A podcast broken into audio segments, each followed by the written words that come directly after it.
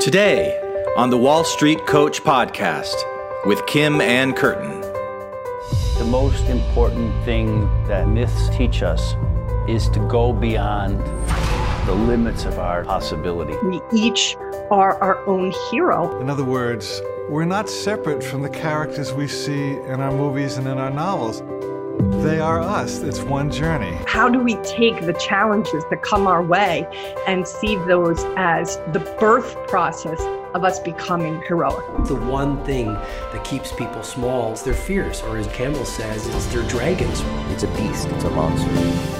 So the death isn't always a literal death. Sometimes it's a metaphoric death. Sometimes it's a death to a belief of yourself or a belief of how you're going to be viewed. It's going from an unsatisfying life to a satisfying life by pushing through the scariest things you can imagine. It was like the heavens opened and the angels sang, and I felt I was struck with lightning.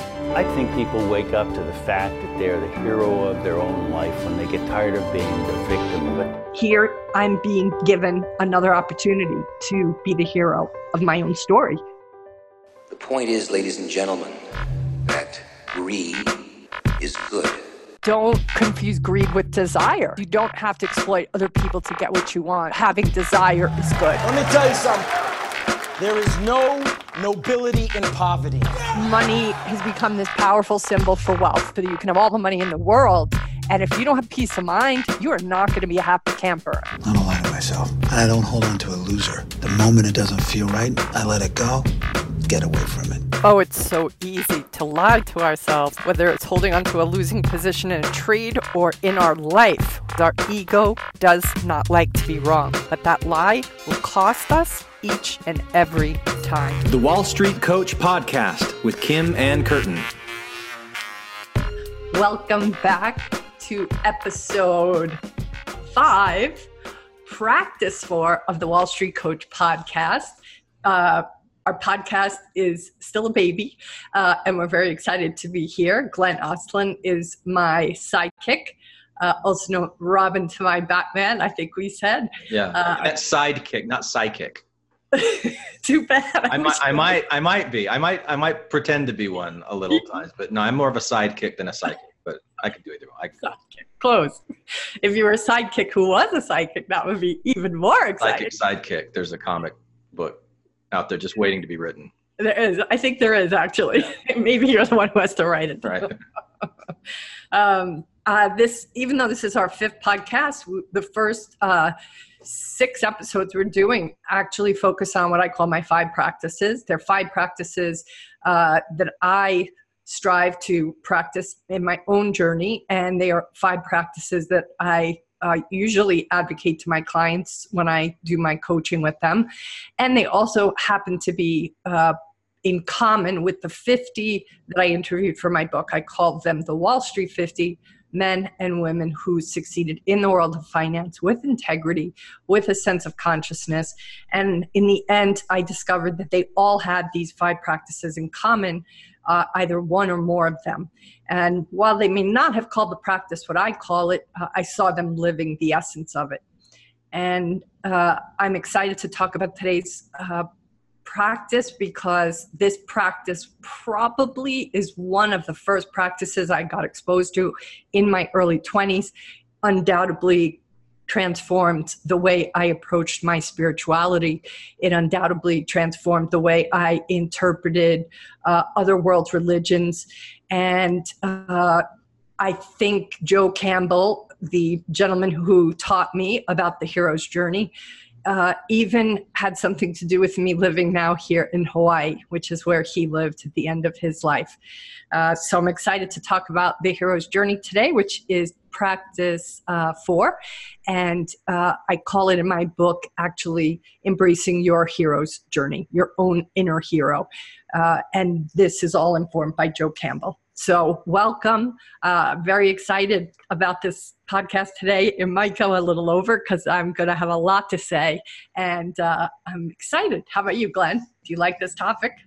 Uh, yeah, I'm interested. You know, I, I have my academic training in folklore and mythology, but but you know, we didn't we didn't get into Joe Campbell. Uh, you know, Joe. Pe- people in the academic world, at least when I was going through, were a little snooty about Joseph Campbell. Really? Uh, yeah, That's yeah. so interesting. Why? Why were they snooty about him? I really can't speak to anyone's reasons for being snooty, but yeah, I, I, I'm not quite sure. But um, the the hero's journey, as far as like having tale types and archetypes, and uh, you know, I, I'm I'm quite familiar with with that the the morphology of a hero tale, that sort of thing. So I, yeah, I'm looking forward to hearing uh, really what the appeal was and is to you and Yeah. why this is one of your four uh, Yeah. practices. So yeah, I'm, I'm looking forward to it. Okay, awesome. I'm so glad. One thought I had was that we open up the conversation by giving you a nugget of what and what the hero's journey is. And to do that, I want to f- let you guys listen and or watch a trailer from a movie uh, that a good friend of mine uh, made about seven years, maybe eight years ago. The movie is called Finding Joe. And uh, Patrick and I met because I heard about his movie coming to New York. I was so elated that I asked him, I wrote him an email and I said, How can I help you? How can I get this movie out there? And I think I promoted it all over New York City, posters and whatnot. And I think I brought 15 or 19 people to the premiere in New York because I was so enrolled in having this uh, be seen by as many people as possible. Uh, so we'll we'll let you listen to that clip uh, first, and then I'm going to dive into you know how I came to know him and the magic of Joe Campbell. The most important thing that myths teach us is to go beyond the limits of our possibility. Joseph Campbell was one of the leading mythology experts of all time. He diagrammed all of our stories. He find this one story within all the stories that we can relate to no matter where you come from. And he called it the hero's journey. All the heroes, all the villains, they're all in there because they're all in here. This is where they come from. In other words, we're not separate from the characters we see in our movies and in our novels. They are us. It's one journey. If this path of the hero's journey is fairly simple, why then is it that everybody isn't living it? It's very difficult for a person with the media, with advertising. There's no creativity.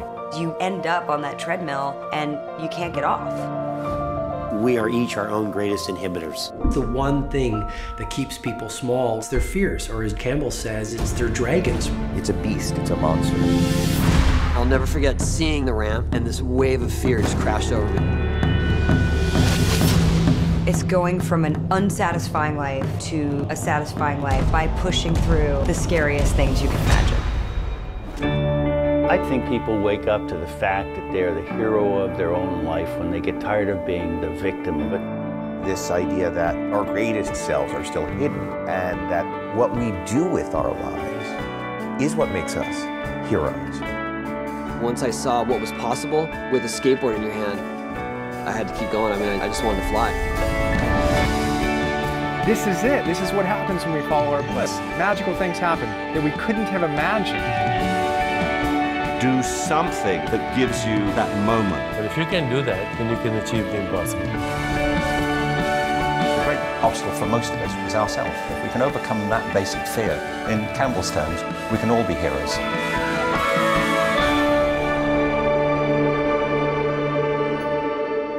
It just gives me chills every time I watch it, and I have seen it so many times. It's ridiculous. How about you? What'd you think of the trailer? I love it. It is a beautiful metaphor. Yes, yes, and that and that is what he feels. You know, uh, what what happened for him is that he couldn't get a job in the depression, and if we go even further back uh, after he graduated school, but if we go even further back, he was born in New York City, and he uh, was very taken at the Metropolitan Museum. Uh, Museum of Natural History, rather, uh, with the Native American uh, totem poles and the entire exhibit that featured them. And meanwhile, in school as a young boy, all his friends wanted to be cowboys, but after his experience there, you know, he wanted to be an Indian when they played the game outside in the neighborhood. And it was because he was so fascinated with the stories and the, you know, all the symbolism that he saw in this Native American culture exhibit. And so ultimately, fast forward to him not being able to get a job in the Depression, and uh, his parents had a cabin upstate New York somewhere. So in the end, he just figured, you know what, I'm not going to get a gig anyway because of the you know because of the depression and everything. So I'm just going to read. He he was truly probably an academic before he even knew he was, and he read for four years. Uh, about every world religion, uh, Arthurian legends, you know folklore. It's like he just dived into everything he could and he began to track that this hero's journey uh, was in every story from muhammad to buddha to the fairy tales. Uh, and he s- decided to map and map this and he calls it the monomyth or uh, the hero's journey. And so uh, what wound up happening for me is in i guess i was in my early 20s uh, PBS did a special, a six part special with Joseph Campbell being interviewed by Bill Moyers. And it is about, yeah, it's six hours long, where he is talking about this uh, mythology in general and specifically to the hero's journey. And my sister and I both watched it and were completely mesmerized to the point where we bought cassette tapes uh, of these six hour conversations and listen to them in our bedroom, you know, late at night over and over and over again. So uh, it undoubtedly, you know, at that time, I was so impacted by that. I was raised in a Christian household. You know, my mother was Roman Catholic, but very liberal. Uh, and we were lucky and fortunate to kind of have imagery in our lives or a semblance of a God that loved us uh, one that was gentle. There, there's a J.G. Hook painting of uh, Jesus, you know, and my friends call him rock star Jesus because he looked like, you know, a rock star with the long hair, really handsome. So that was, you know, the, the kind of uh, symbolism I had growing up. So I was never taught to fear God, uh, unlike my mother, who was, you know, she was in confession every week or day at eight years old in her Catholic church. So I think because she had grown up in such a frightening, uh, kind of dynamic with her relationship to God. She was very careful that my sister and I didn't get that uh, terrifying aspect. And uh, so when we saw this, there was no resistance from my mom. My mom, I think, because she was liberal minded and open in her beliefs, she was never dogmatic or fundamentalist. Uh, she too embraced everything we heard in this. So we were able to go down the path of at least for me, investigating what it was he was saying. And as I continued to get older, my own interest beyond Christianity really began to form. Uh, I was fortunate enough to study at a synagogue uh, and do some work for a rabbi who. Uh, honored the, Shab- the Shabbat and needed somebody to take care, like a goyim, to take care of the lights, help his wife get dishes from the, uh, you know, Sabbath dishes that were a different place in the house. So I was being exposed at an early age to different religions, and I was fortunate to have the, the stories of these religions exposed to me. Um, so what wound up happening was I think as I got older, I began to realize this hero's journey is he, he was already speaking about this in the power of myth with bill moyers that we each are our own hero and how do we how do we take the challenges that come our way and see those as the birth process of us becoming heroic? Uh, and I think, too, the other thing that I found fascinating was that every popular movie, every popular book, all follow this path as well. So from Star Wars to uh, the, the Matrix to Harry Potter, you're going to see the same uh, pattern. And for those who are watching the podcast, we're going to put up a picture now of what that hero's path looks like. And for those listening, you know, you can either email me for a copy of the hero's path uh, or just check out the video online on YouTube. So the act one of there's two aspects of the hero's journey the ordinary world which is the top circle and then the special world which is at the bottom Act one is a separation and departure. Uh, and then Act 2A is the descent. And that basically means you have to, at some point, kind of leave the world that you know. And Act uh, 2B is the initiation of sorts. And then Act 3 is the return with the wisdom uh, that you've gained on the journey. And I'll break, I'll break those down a little bit more in a minute. But what those represent is basically you needing to go through a path. And that's really what the, the heart of Campbell's work is about, is helping in, it, not everybody's going to interpret it the way I've interpreted it, but I have taken that to see where am I on my own hero's journey. I, I do look at my life and I do look at the choices I make, and sometimes even the day or the month, and ask myself, where on that hero's journey am I? And I found it to be an inspiring way to navigate the challenges because of the challenges any hero goes through at the start of a story, instead of seeing those as uh, things that are holding me back or seeing myself as victimized by that situation or outcome. Instead, I can see it as an opportunity to stretch me and to grow me and to call me forth in a, in a much more powerful way. And that's how I have learned how to use this hero's journey for my own personal growth. And I find that a lot of my clients are able to do the same when they begin to understand what the hero's journey really is. As I'm looking at this graphic, it's, it's, it reminds me of rites of passage. So there, there was a, uh, an anthropologist named Arnold van Gennep um, and, and, probably around the same time as Joseph Campbell. Um, I, I, would have to look into that. But he did a very similar thing that you described earlier, where he looked at many rites of passage all around the world, and he came up with three distinct phases. Mm-hmm. And it's very similar here. The, the first one is, you know, separation, where, where somebody who's being initiated is separated from the group.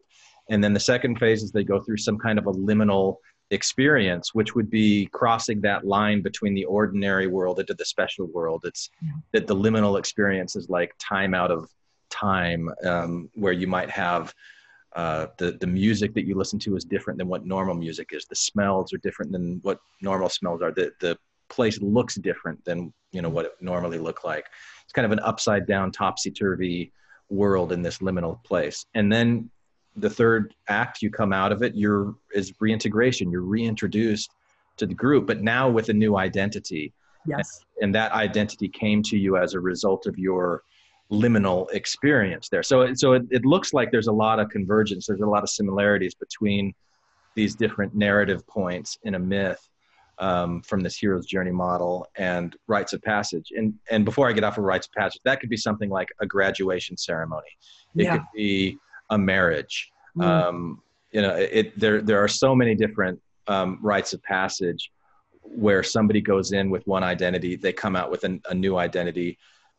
Now, now you're a married couple where before you were single. You know, yeah. now now you're a, a, a valid member of society with a degree in your hand because you've graduated and you've gone through all the ceremony and pomp of that liminal experience. So, so we see these things all around us, even in the world today. Yes. And, and, so I think I think what you're saying is that this hero's journey, as far as talking about where we are in different points of our life, you can relate them to different narrative points in this story cycle. Yes. is that right? Absolutely true. Yeah. That's exactly what I think uh, this work can do for people. And when you, you know, I think there's a sense of being more empowered when you begin to look at it from that perspective, right? In a way, that's the ultimate goal of coaching is to allow for other perspectives on how you're navigating a situation and opening your eyes up to uh, multiple perspectives. And that's what I have found his work did for me. Uh, there's a great quote where he talks about the moon and you know mankind gets all caught up in which finger is pointing to the moon you know the only way to the moon representing god or the divine is through christianity is uh, through buddhism is uh, through being a muslim is through being a jew you know name all the world's re- religions And those are all, in a way, the finger pointing to the moon. But what he says is that we get caught up in which finger is pointing to the moon and forget about the moon. He said it's not about the finger pointing to the moon, it's about the moon.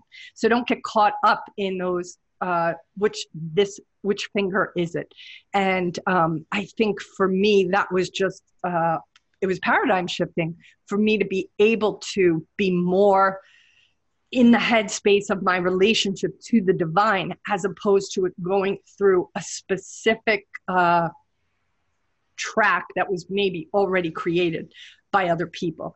And uh, i was able to kind of define what that relationship looked like. I was able to be informed by all of these opinions, but I was able to then trust my own inner authority and create some relationship with the divine that maybe nobody else had ever experienced. And that wasn't me being in darkness, which, you know, certain religions would say, but it meant that I was able to create, you know, from scratch with the divine myself. Uh, and that to me was a really empowered uh, experience to have that concept. And there's a conversation he talks about. Him, he has a couple of books, uh, you know, many books out there, but he spoke of this uh, becoming the authority of your own life. And he feels that that does happen in that initiation stage. And he talks about how uh, he watched these two men be interviewed on television. One of them was in his like early 60s, and the other one was like 20 year old baseball player and this 20 year old baseball player who had been kicked out of his house at 14 who lived on the streets you know and had to kind of fend for himself he watched him get interviewed and he noticed the young man's inner authority he, he was the authority of his life the way he spoke the way he addressed the questions of the reporter and then simultaneously he saw this man who had been in academia his whole life uh, had had even though he was so old, he didn't, he, he surrendered to the authority. He quoted, you know, the academics or he quoted this, that, and the other thing. He, didn't have his own sense of autonomy. And he said, you know, in a lot of ways, he, he felt this is one of our challenges here in Western culture is that there is no forcing of the authority to become the authority of your life. And in a way, that young man uh, even though maybe he had had a more challenging experience, he had to become the authority of his life. And yet, this older man had still not become that because he'd always lived under an authority, even by his journey through academia. And I think that too taught me at an early age what, what, what does that mean to become the authority? And undoubtedly, that lesson stuck with me uh, through a couple of really challenging situations with those who are technically in authority. For example, um, uh, doctors, uh, some challenging conversations I had with doctors uh, where I, in, in my own internal you know knowing felt that their opinion and direction was not correct for me.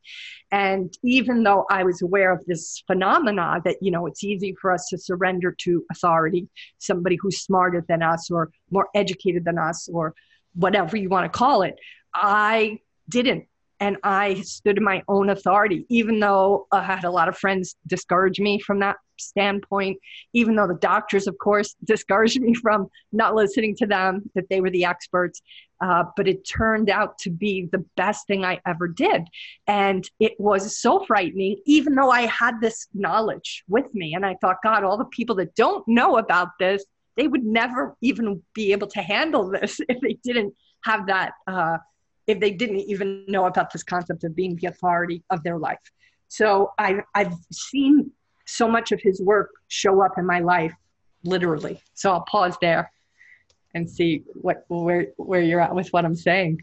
Well, I'd like I'd like to hear more about your life, Kim, as it relates to the these four acts and the different stages within each act of the uh, hero journey. So your your call of adventure. What what was that for you? That's where it all starts, right? You start in the ordinary world, you have a call to adventure. Yeah, it does. It does start all there, and it does start with uh, coaching. Uh, I definitely be part of the challenge of hearing about Joseph Campbell in my early 20s was he talked about finding your bliss. And uh, I, because I was so aware of finding bliss, of understanding the concept of bliss, I really was looking and and and you know all the journeys that I was taking at the time and the teachers I was working with and the religions that I was studying, I was constantly looking for that bliss. And you know, I stumbled into finance really because I needed to make money to help support my family. And uh, even though I was doing really well there, I knew down deep inside that was not my bliss. But you know, had turned over a lot of rocks unsuccessfully so far in finding it. And then I wound up hiring a coach. And when I had the conversation with this coach for the first time, I think I talked about this in another podcast we did. Uh, she spoke about coactive coaching. She talked about the philosophy of how my experience with her would go. And I was, I literally remember where I was sitting at the table, and it was like the heavens opened and the angels sang. And I felt I was struck with lightning. And I knew in that moment, this is it. This is the bliss. Coaching is the bliss. So that call of the adventure, uh, it was a call I had been waiting for for probably uh, I mean, gosh, I'm going to be 54, and that's 15 years ago. So yeah, I was in, I was 40 years old when the call came. So that was, you know, from 20 to 40, that was a 20 year kind of wandering through the wilderness, if you will, mm. in a lot of ways. Um, and then, you know, at, at in, in the, the hero's journey, there's a part where there's a test where there's the crossing of the first threshold. And what came was three, I guess, three months after I started my own business. You know, I walked away from a hedge fund salary that was extraordinary.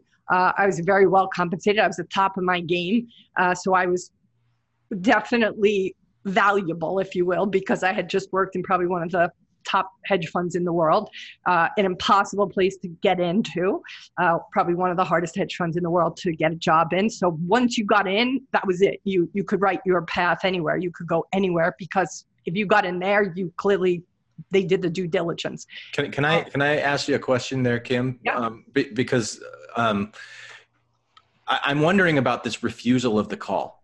You know, like if if if you said that that you were this successful hedge fund manager um, and but you felt the call to coaching or you felt something were there times where you felt like that but you just refused it? You refused that call to adventure because of the security that you had financially and with your job? Uh, and let me just clarify not not a hedge hedge fund manager. I worked for a hedge fund manager. okay, sorry. Was, yeah. that's okay. I just want that distinction out there uh, so that is actually where this story goes. Uh, there was this moment of hesitation, but I, ha- I had already jumped. I was so convinced this is what I was born to do that I, I did leave. And I, I remember going, you know, telling everybody that I would be leaving. And every, what are you going to do? I said, I'm going to become a coach. I'm going to start coaching for them. They said, How are you going to do that? I said, I have no idea, but this is what I'm born to do. And they were like, Yeah, okay, good luck with that. Like, what is she crazy? What is she doing here?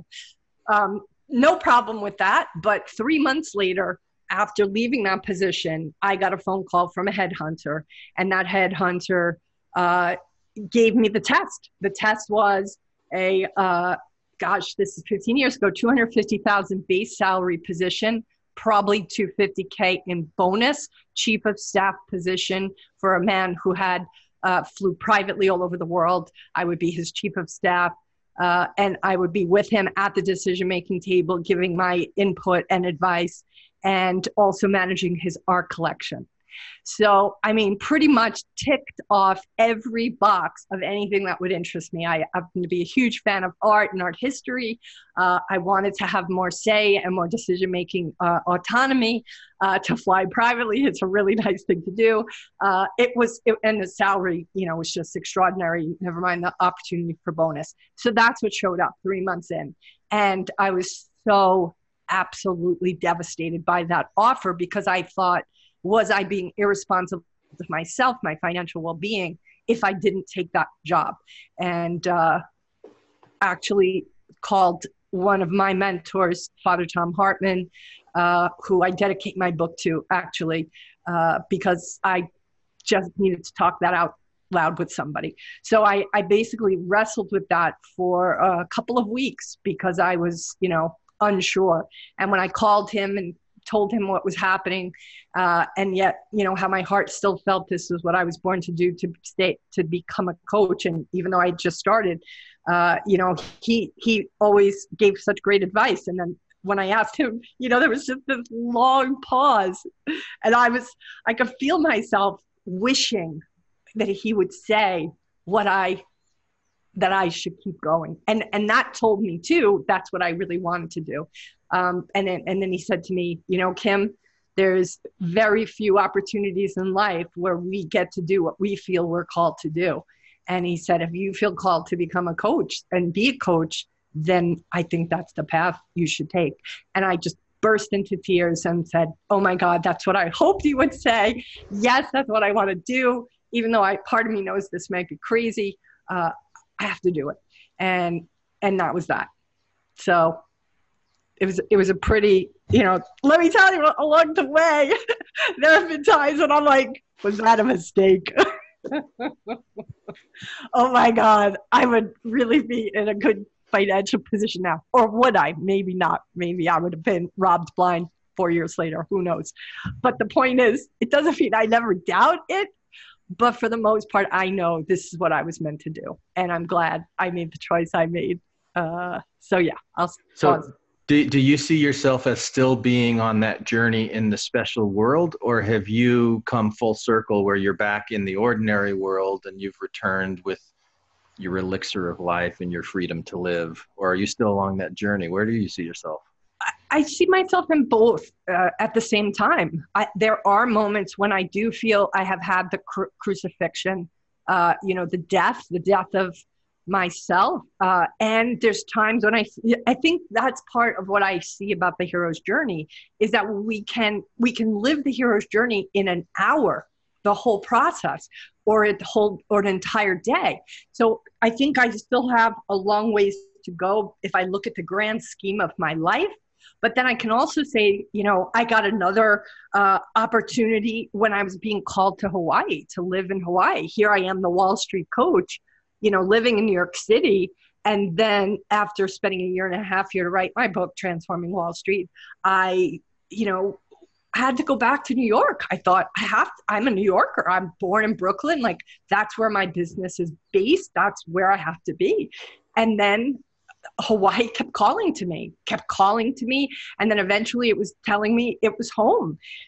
And I was like, how could this ever be home? Like it just didn't logically make any sense. But every single thing inside of my whole heart and soul and spirit said this was home. So that was another kind of test, another crossing of threshold to step out of Manhattan into this place. I've been here now full time, three years. And, uh, you know, that, that was not how I saw myself. I didn't see myself as a country girl. I'm I'm in such I'm on the Big Island of Hawaii which is the le- you know the least populated. I think we have 200,000 people on the whole island. The island is so big, all the islands of Hawaii could fit on it. Uh, there's two roads. Uh, you know, this is a small town. Like if you do something, they call it the uh, coconut wireless. You know, everybody knows everybody's business here. Uh, and and here's a, coming from a city of 8 million. So this is a very different lifestyle. I'm in bed usually by 10 o'clock the latest sometimes 9 o'clock. I used to go to dinner in new york city at 9 o'clock at night. Uh, i'm up here at 5 o'clock in the morning so i can go paddle on the ocean in a six-man canoe which is something that's you know been the same for thousands of years with a wooden paddle. Uh, the way this lifestyle is is not the way I ever saw myself. So, in a way, I did have this kind of death, a death of the way I saw myself. And so the death isn't always a literal death. Sometimes it's a metaphoric death. Sometimes it's a death to a belief of yourself or a belief of how you're going to be viewed. So I don't know if that answers your question succinctly. Certainly it doesn't. But it, I see myself still living the hero's journey and having lived many aspects of it in different departments. So I'll pause there and see. Yeah, no, I, I think I think that's kind of my first reaction when I see this is that in in our lives we we live multiple journeys. You know, we we go on multiple journeys, and you know what what I I guess part of my hesitation to really even talk about it too much from from the start is that you know Joseph Campbell was looking at stories that were traditional stories that that are culturally passed down from person to person through generations and generations. And the reason that there's there's common elements in these stories across cultures is because humans are the same everywhere and have very similar kinds of experiences similar yeah. kind of challenges similar kinds of rewards similar kind of joys and and those similarities form this outline that you could look at as an outline then you, you take that and you superimpose it over your life you're kind of stretching to make things fit the outline of this thing if you're taking it too seriously if you're yeah. using it as a metaphor to say here's here's how i'm going to focus my own self-reflection on what i've done with my life and where i'm going with my life i think it's a really valuable tool i, I think when it gets a little bit too i think it can be taken too literally yeah. um, in, in a lot of cases and taking it too literally is the biggest problem we have right now which is part of why I advocate people expose themselves to Campbell's work because he talks about how you sort of cut your nose off despite your face when you take things literally yeah. and the metaphor uh, and the, the meaning behind things how much more empowering it is uh, and you know to imagine oh at that moment when i felt the call to hawaii there was because i'm so immersed in this man's work and and rely on it so much i could i could hear the call to come to hawaii this is your home i mean that was what i heard this night at a luau when i was listening to this uh, you know beautiful singer Lito Arkangel, who's one of my favorite musicians here in Hawaii, singing a song called Poor Elena. There were 10 little boys doing the hula. I couldn't find my friends, which was unusual. I was sitting at a little table by myself, eating my little plate dinner from our luau at the Kauai High Canoe Club, and I heard, I, just started to cry with really no reason, and I thought I was having a breakdown. I just just started bawling, and I was like, "Oh my God, am I having a breakdown?" And then I heard this voice say, "No, you're just you've been homesick, and you're you're so happy you're home now," and in that moment, there was a part of me that knew this was a threshold. There was there was about to be a I had to make a choice either go back to New York or stay in Hawaii. And I was present to that threshold. And even though I was afraid to cross it, there was a knowing that here I'm I'm being given another opportunity to be the hero of my own story. What am I going to choose? And knowing that that threshold was what it was, I think helped me be informed at least in the choice, knowing that the choice was going to have really big consequences one way or the other. Um, so yeah and and the amazing part of this is that you know so because of campbell and this finding the bliss search and this ultimate choice uh, to go and become a coach. You know i i had the crossing of the threshold a year and a half after i started my coaching firm because business wasn't uh, it started out comfortable but it didn't it didn't stay that way a year and a half into the journey thanks to the 08 crisis. So i started in 2006 and then uh, 2008 came along and you know a year and a half it was the summer of 08 when i really was worried about what i was going to do financially because i could see business was dropping off and uh, due to that crisis, I wound up coaching for free outside a stock exchange for one year on a bench with a sign and uh, ultimately got named the Wall Street coach by some reporters. If, that heat hadn't happened, if I wasn't forced with the financial situation with that gun to my head, I doubt that I would have sat on a bench outside the stock exchange. But that's what I chose to do because I was so committed to doing this no matter what. Even if people laughed at me, even if people made fun of me, I didn't care because I just had to find a way to stay uh, doing this.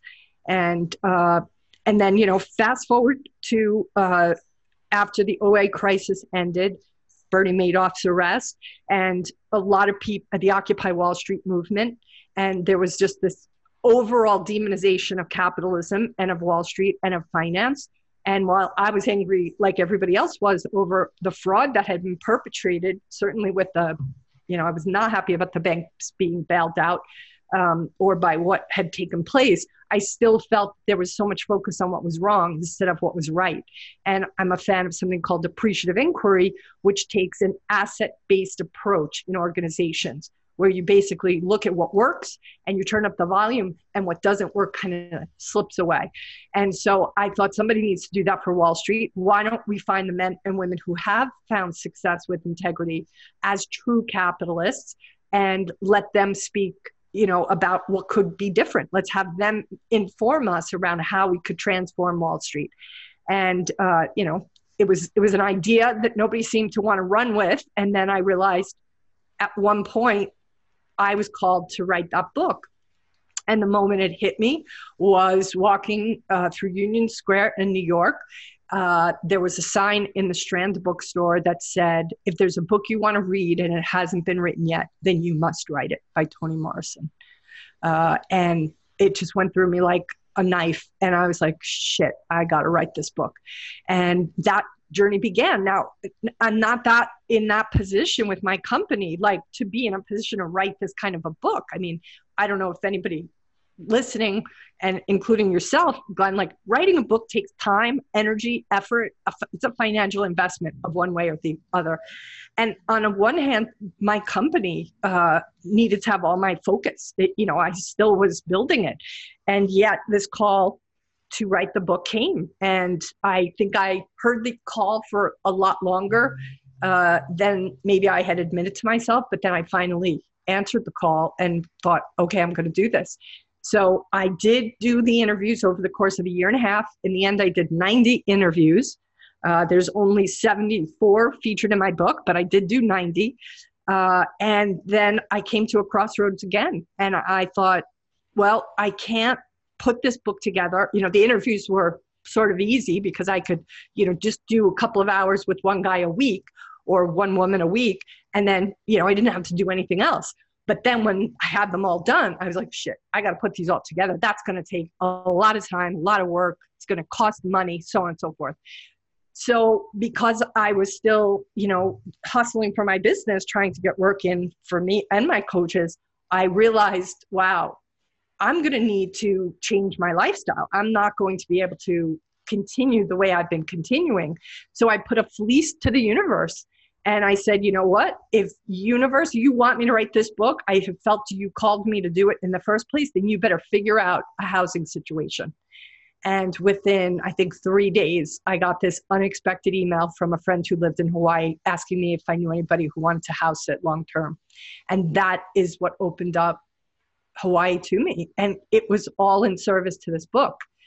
And because of Campbell and because of the impact that I he had already had on me before the book began here. He he's buried in Oahu on a different island. I'm on the Big Island. He's in, you know an hour flight away. So I made a special pilgrimage to his gravesite in uh, Oahu, and I he liked whiskey. I like whiskey. Um, he's he had a special bottle actually at Esalen, which is a transformational place in California. He had his own bottle there. He went there every birthday uh, before he died. So I went, you know, in Hawaii, the custom is to bring a lei uh, to honor someone and also to use a ti leaf, which is this beautiful green leaf. Uh, and so I wrapped the whiskey bottle in a ti leaf. I brought him a lei. I brought my own small jigger of whiskey because I wanted to toast him. And I got to his grave and I sat down and I said, okay, I kind of blame this all on you, Campbell. Like you're the reason I'm in Hawaii. You're the reason I became a coach. I'm gonna, I'm, I'm here. I'm gonna write my book. I don't know how the hell I'm gonna do this. So you better help me, dude. So I brought you some whiskey to enroll you in this project, and I'm gonna toast you now. And I, I thank you. And eh, eh, as soon as I took a shot of the whiskey and put the stuff on his stone, that the heavens opened and the rain came down so hard and heavy, and I had a convertible. So I ran back to the convertible, put the top up, uh, and in a, it like that, it was over. And then I learned a couple of uh, days later from a, a, a kumu in Hawaii that that is usually heaven's way of telling you that your prayer has been answered. So uh, it was really one of those special moments. And I still have the little whiskey bottle that I drank from when I went to his grave, and I have a picture of his grave. I can share that with the audience if they want to see it. So I'll pause there. Well, I'm I'm looking at the chart, and um, in Act Two B initiation, there's an ultimate boon. I think in your case with the thunderclap, it was an ultimate boom, and I'm just going to leave it at that. I like that, Glenn. I'm just going to leave it right there.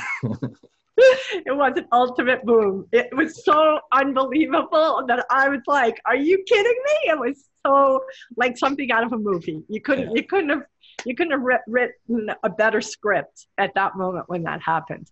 And uh, and then to remember, you know, he, that he was born in New York and then died in Hawaii. And at the end of the Power of Myth, you'll see, you know, he filmed the entire interview at Skywalker Ranch because it was it was um, uh, his name just went out of my head. Uh, George Lucas. George Lucas, who had read Joe Campbell's book, The Hero with a Thousand Faces.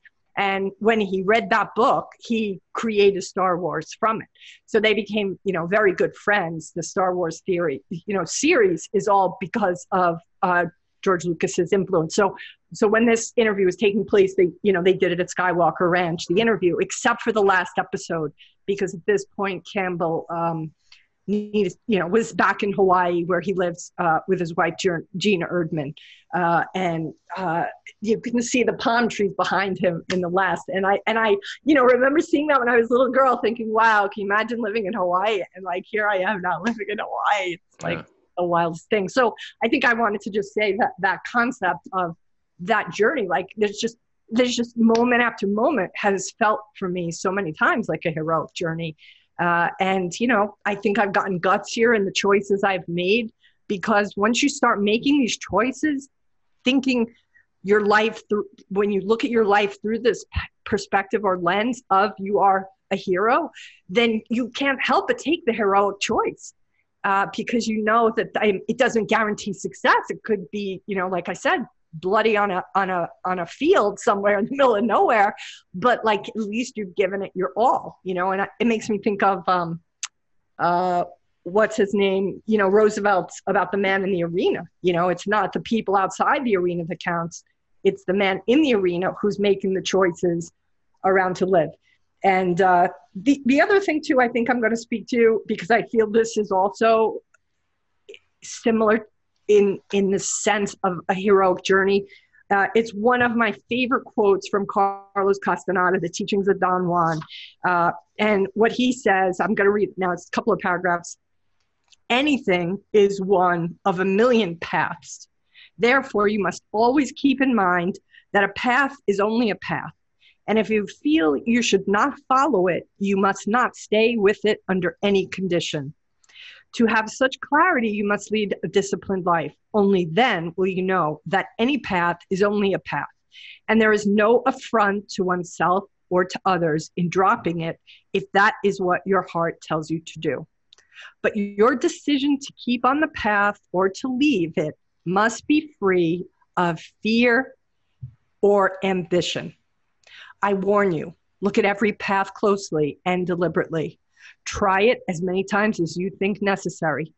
This question is one that only a very old man asks Does this path have a heart?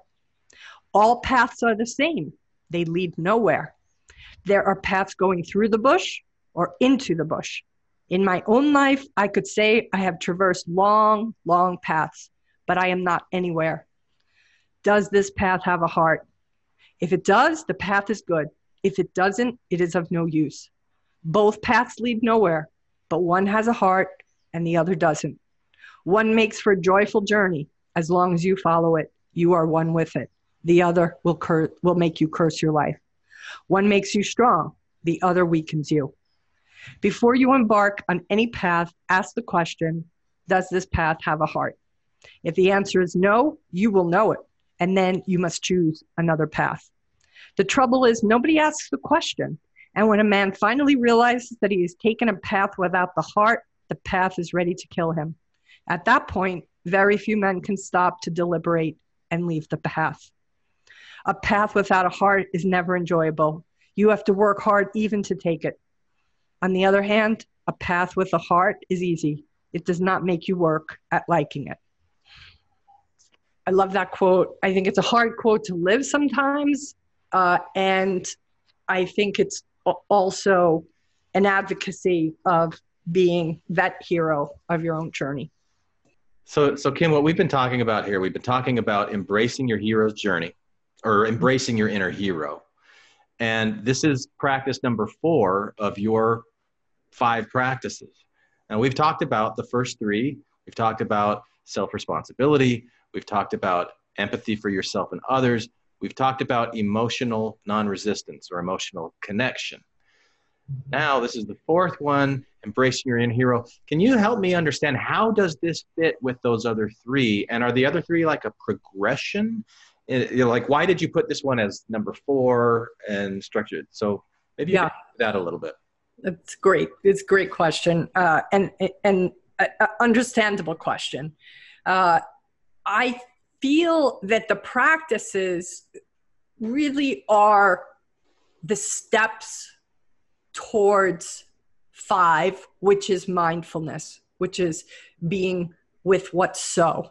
And so for us to go there, I do feel there sort of are steps one has to take to get to the next step. While these each simul- individually can be practiced, I do find that the practice that I start with, which is self responsibility, lends itself to being able to do all the other steps. If you are willing to take 100% responsibility for how you respond to what shows up in your life, you're able to then step much more powerfully into a place where you might then be able to practice self and other empathy. And then when you begin to step into a place of self and other empathy, you begin to have this the wherewithal to be able to surf through hard to be with emotions in a way that is uh, as fast as the slowest part of you can go, as Raphael Cushnir likes to say. And that too is in service to then you being able to ride the wave of a hero because a hero's path is going to have dragons you know? You're going to come up against some of your biggest fears. And i believe that the practices prior to this facilitate the nourishment and the strength and are sort of the tools you'd put on your belt if you saw yourself as a hero going through life. And even the heroic path and embracing you and the inner hero within you ultimately what is that in service to? Being in a place of mindfulness being in a place of comfort with what is right now this moment without needing to fix it or change it or make it better. And so i feel like they are pearls on a necklace that each are strung one at a time. And come together in the whole in my experience are, are spoken about in even the sacred wisdom practices. Um, and my my own journey with being exposed to multiple religions and studying mythology you know as a layperson through campbell and you know through my own work uh, even with shamanism uh, that i've you know done. So does that answer your question? Yeah yeah. Cool. Cool so, so what's the what's the what's the takeaway that you want to give to the listener? What do you want them to walk away from this podcast, this episode, feeling? I want you to walk away, any listener listening to this, with the concept that if they did view themselves as the hero of their own story, as the hero of their own life, how does change? How does their relationship to their life, their relationship to their family of origin? How does the relationship to their siblings, to their ex wives or ex husbands uh, get transformed? In, in a lot of what Campbell talks about with a heroic journey is you have the tests. And if you think back to even Luke Skywalker, you know, he is tested in the swamp with Yoda. Yoda is pushing him beyond his comfort zone, way beyond his comfort zone. And all of this is in service to him being able to be in that place of neutrality when he is going to be up against the biggest battle of his life. So ask yourself if I am the hero of my own life, what what is all that I've been through? What has that done for me? How has that molded me? How has that strengthened me? How has that brought me to see myself in a place that I could never have imagined? my book, even writing my book, was a heroic journey because I was absolutely paralyzed with fear to write my book in the end. It was, I was stopped in so many ways. And I found the teacher in the nick of time, which is just the most incredible miracle that helped me get past my fear. But you have a book in you, whoever's listening. You have a movie in you. You have a a divorce that you just haven't given yourself permission to have, or a person you want to marry that you haven't given yourself permission to have, or you're waiting for somebody to agree with you, or an authority figure, or a parent, or a kid. And I ask you, what if you let yourself become unencumbered by what other people think of you and you listen to your own heart? What changes? What opens up for you if you did that? That's what I would, what I hope the listener will walk away with a, a new paradigm or perspective. That sounds like a heroic way to live, Kim. please, please, no spit takes. you almost you almost made me spit out my water. It sounds it sounds like you're being a little facetious, Glenn. I'm not. No, I'm not. I'm not being facetious. Okay. No, I'm not being facetious. I, I I'm I'm playfully tying back what you said to the theme of the Okay, good. In other words, we're not separate from the characters we see in our movies and in our novels.